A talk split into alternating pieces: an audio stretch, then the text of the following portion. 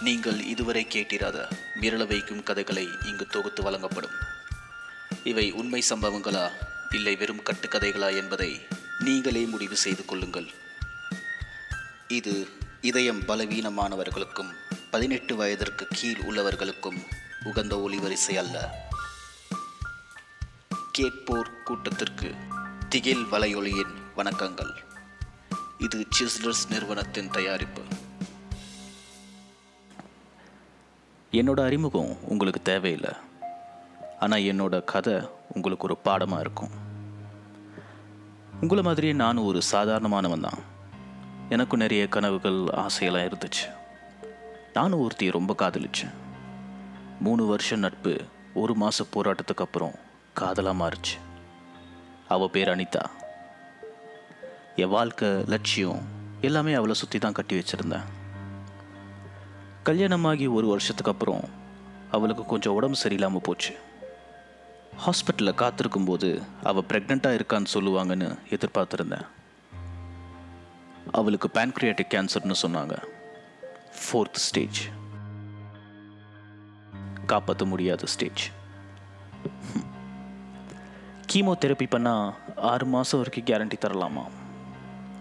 ஒரு நிமிஷத்தில் வாழ்க்கை இருண்டுருச்சு. பார்க்காத டாக்டர் இல்லை. போகாத ஹாஸ்பிட்டல் இல்லை. டாக்டர் கொடுத்த கெடு முடிய மூணு வாரம் இருந்துச்சு. என்ன ஆனாலும் சரி கடைசி வரைக்கும் போராடணும்னு நினச்சேன். என் தேடலை நிறுத்தவே இல்லை.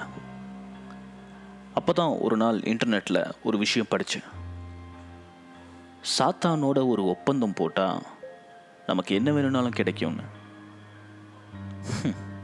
எனக்கு பெருசாக கடவுள் நம்பிக்கையெல்லாம் இல்லை.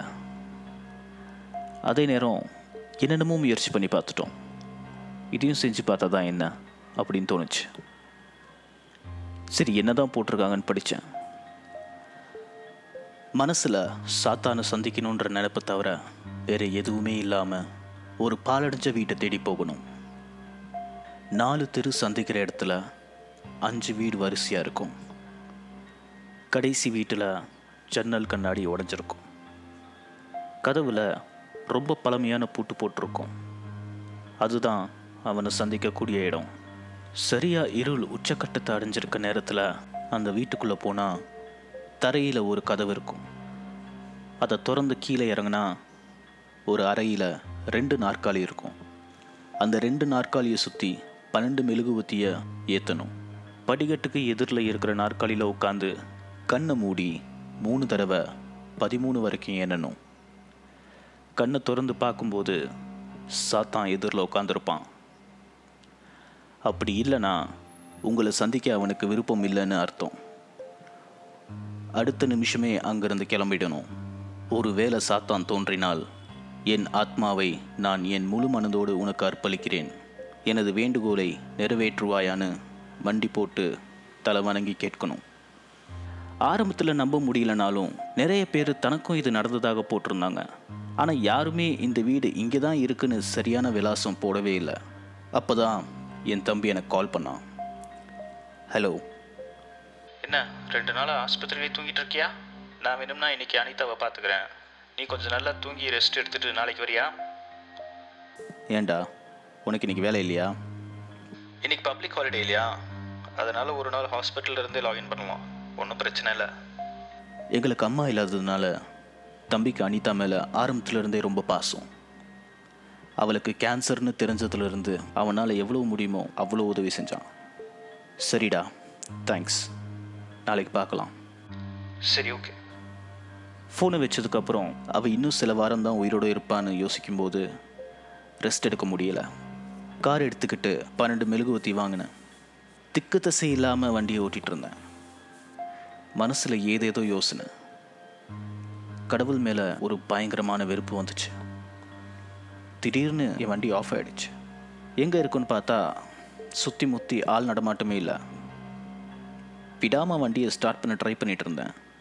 அப்போ தான் கவனித்தேன் என் முன்னாடி அஞ்சு வீடு. நான் நாலு தெரு ஒன்றா சேர்ற இடத்துல நின்றுட்டுருக்கேன் மணி பத்து இருபது. வண்டியை விட்டு இறங்கி நடக்க ஆரம்பித்தேன் அஞ்சு வீடுமே பார்க்க சாதாரணமாக தான் இருந்துச்சு. ஆனால் கடைசி வீட்டு ஜன்னல் கண்ணாடி உடஞ்சிருந்தது. என் உள்ளங்கை வேர்த்துருச்சு. என்னைய அறியாமல் வீட்டு வாசலில் போய் நின்றுட்டேன் வீட்டு கதவு பூட்டி இருந்தது பக்கத்தில் இருந்த ஒரு கல்லை வச்சு பூட்டை உடைச்சேன்.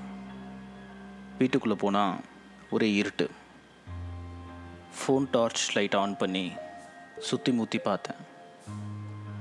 தரையில் ஒரு கதவு இருந்தது. அந்த கதவும் பூட்டி இருந்தது. மறுபடியும் அதே கல்லை கொண்டு வந்து பூட்டு உடைச்சேன். கதவை திறந்து மெதுவாக கீழே இறங்கினேன். யாராவது இருக்காங்களான்னு பல தடவை தேடினேன். ஆனால் அங்கே ரெண்டு சேரை தவிர வேறு ஒன்றும் இல்லை. கொண்டு வந்த கேண்டில்ஸை ஒவ்வொன்றா ஒரு வட்ட வடிவத்தில் அந்த ரெண்டு சேரை சுற்றி வச்சேன். அந்த நேரம் என் மனசு ஒரு நிலையில் இல்லை. இருள் உச்சக்கட்டத்தில் இருக்கிற நேரம் அப்படின்னா எத்தனை மணி இருக்கும்? யோசிச்சு பார்த்தா முட்டாள்தனமாக இருந்துச்சு. சூரியன் அஸ்தமனமானதுக்கப்புறம் எல்லா நேரமும் இருள் தானே? சரியாக யோசிக்காமல் தப்பு பண்ணிட்டேனோன்னு தோணுச்சு. இங்கிருந்து உடனே கிளம்பிடணும்னு ஒரு உள்ளுணர்வு சொல்லிக்கிட்டே இருந்தது. இவ்வளோ தூரம் வந்துட்டு இதை முடிக்காமல் போகக்கூடாதுன்னு முடிவு பண்ணேன். கேண்டில்ஸை ஒவ்வொன்றா கொளுத்துனேன். எந்த சேரில் உட்கார சொன்னாங்கன்னு மறந்து போச்சு. படிக்கட்டுக்கு பக்கத்தில் இருக்கிற சேர்லேயே உட்காந்தேன் கண்ணை மூடி எண்ண ஆரம்பித்தேன் ஒன்று ரெண்டு மூணு நாலு அஞ்சு ஆறு. கதவு திறக்கிற சத்தம். யாரோ கீழே இறங்கி வராங்க. பயத்தில் என் நெஞ்சே வெடிச்சிரும் போல இருந்தது. திரும்பி பார்க்க தைரியமா இல்லை. அப்படியே கண்ணு மூடிக்கிட்டு உட்காந்துட்டு இருந்தேன்.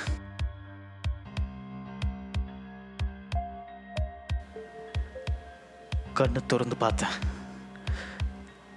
பார்க்கவே கொடூரமா பல்லெல்லாம் பெருசு பெருசா கூர்மையாகவும் முகமெல்லாம் வெந்து போய் கண்ணு ரெண்டும் கருப்பா தலையில் ரெண்டு கொம்பு வச்சு பயங்கரமாக அருவறுப்பாக இருக்கும்னு நினச்சேன். ஆனால் ஒரு black T shirt blue jeans white shoes போட்டுக்கிட்டு கிட்டத்தட்ட இருபது வயசில் ஹேண்ட்ஸமாக ஸ்மார்ட்டாக ஒரு சின்ன பையன். முகத்தில் ஒரு ஸ்மைலோட என் முன்னாடி நின்று பார்த்துட்ருக்கான் ஆச்சரியமாக இருந்தாலும் இது என்னை கொல்றதுக்கான ஒரு சூழ்ச்சியாக கூட இருக்கலாம்னு தோணுச்சு. ஒருவேளை என் கிட்ட வந்தா அந்த நொடியை ஓடுறதுக்கு என் ரெண்டு காலும் தயாராக இருந்துச்சு. இன்டர்நெட்டில் என்ன போட்டிருந்தாலும் அதை அப்படியே செய்வீங்களா? ஆ? யா யா- யார் நீ? நீ வானிதாவை காப்பாற்றணும்னு என்னை தேடி வந்துட்டு. இப்போ யார் நீன்னு கேட்குற ம்? அனிதா பேரு. அனிதா பேர் எப்படி தெரியும்? நீ நீங்க உண்மையிலேயே சாத்தானா? ஆள் ஆளுக்கு வேற வேற பேர் வச்சு கூப்பிடுறாங்க. நீ எப்படி வேணாலும் கூப்பிட்டுக்க. சரி எனக்கு நிறைய வேலை இருக்கு. வந்த வேலையை பார்ப்போமா? என்னால் இதையெல்லாம் நம்ப முடியல. எல்லாம் கனவுல நடக்கிற மாதிரி இருக்கு. உன்னை பார்த்தா உங்களை பார்த்தா சாத்தா மாதிரி தெரியலையே. தாமஸு அனிதாவுக்கு மூணு வாரம் இருக்கிறதா நீ நம்பிக்கிட்டு இருக்க. சரியாக சொல்லணும்னா ஒரு மணி நேரம் இருபத்தி மூணு நிமிஷம் தான் இருக்கு. உன்னை நம்ப வைக்க நான் வித்தையெல்லாம் காட்டிகிட்டு இருந்தா நேரம் போதாது. வந்து உட்காரு. அங்கே நடக்கிறது எதையும் அவன் சொல்கிறதையும் நான் நம்ப முடியாமல் அப்படியே நின்றுட்டு இருந்தேன். கண் இமைக்கிறதுக்குள்ள சாத்தா என் முகத்துக்கு நேராக வந்து நின்னான். என்னை பார்த்து சிரிச்சுக்கிட்டே அவன் ரெண்டு கையும் என் நெஞ்சுக்குள்ளே சொருகுனான். அந்த வலியை வார்த்தையால் சொல்ல முடியல. என் தொண்டை கிளியிற வரைக்கும் கத்துனேன். என் சட்டையெல்லாம் ரத்தம். ஏதாவது செஞ்சாதான் நம்புவேன்னு சொல்கிறவங்க எல்லாம் எப்போதான் மாறுவாங்கன்னு தெரியலை. பேசிக்கிட்டே அவர் ரெண்டு கையும் வச்சு என் நெஞ்சுக்குள்ளே எதையோ தேடினான் ஆ கிடச்சிருச்சு. என் உடம்புல இருந்து எதையோ வெளியே எடுத்து காட்டினான் கையை எடுத்ததுக்கு அப்புறம்தான் என்னால் மூச்சு விட முடிஞ்சது. ஆனால் அந்த வலி நரக வேதனை. பீன்ஸ் கொட்டை சைஸில் இருக்குல்ல? இது எதுக்கு இருக்குன்னு யாருக்குமே தெரியாது. இது இல்லைனாலும் பெருசாக ஒன்றும் வித்தியாசம் இருக்காது. இந்த மாதிரி உலகத்தில் தேவையே இல்லாமல் நிறைய விஷயம் இருக்குது அதெல்லாம் க்ளீன் பண்ணுறதுல எனக்கு ஒரு அலாதி சந்தோஷம். ஒரு நாள் உனக்கும் புரியும். இப்போ நம்புறல சைன் போடு. என்னால் பேச முடியாமல் அப்படியே அங்கேயே வழியில் உட்காந்துட்டு இருந்தேன் என் முன்னாடி ஒரு பேப்பரை வச்சான். அந்த பேப்பரில் ஒன்றுமே எழுதலை. நான் கன்ஃபியூஷனில் அவன் முகத்தை பார்த்தேன்.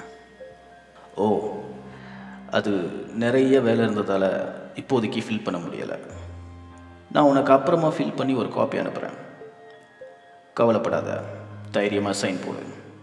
நமக்கு நேரம் கொஞ்சம் தான் இருக்குது நான் வழியில் கஷ்டப்பட்டுக்கிட்டே சைன் போட்டேன். ம் ஓகே இன்னொரு விஷயம். உன் ஒய்ஃப் உடம்புல இருந்து கேன்சரை எடுத்து என்கிட்டயே வச்சுக்க முடியாது. வேற ஒரு இடத்துல வச்சாகணும். அது என்னோட கணக்கு வழக்கு.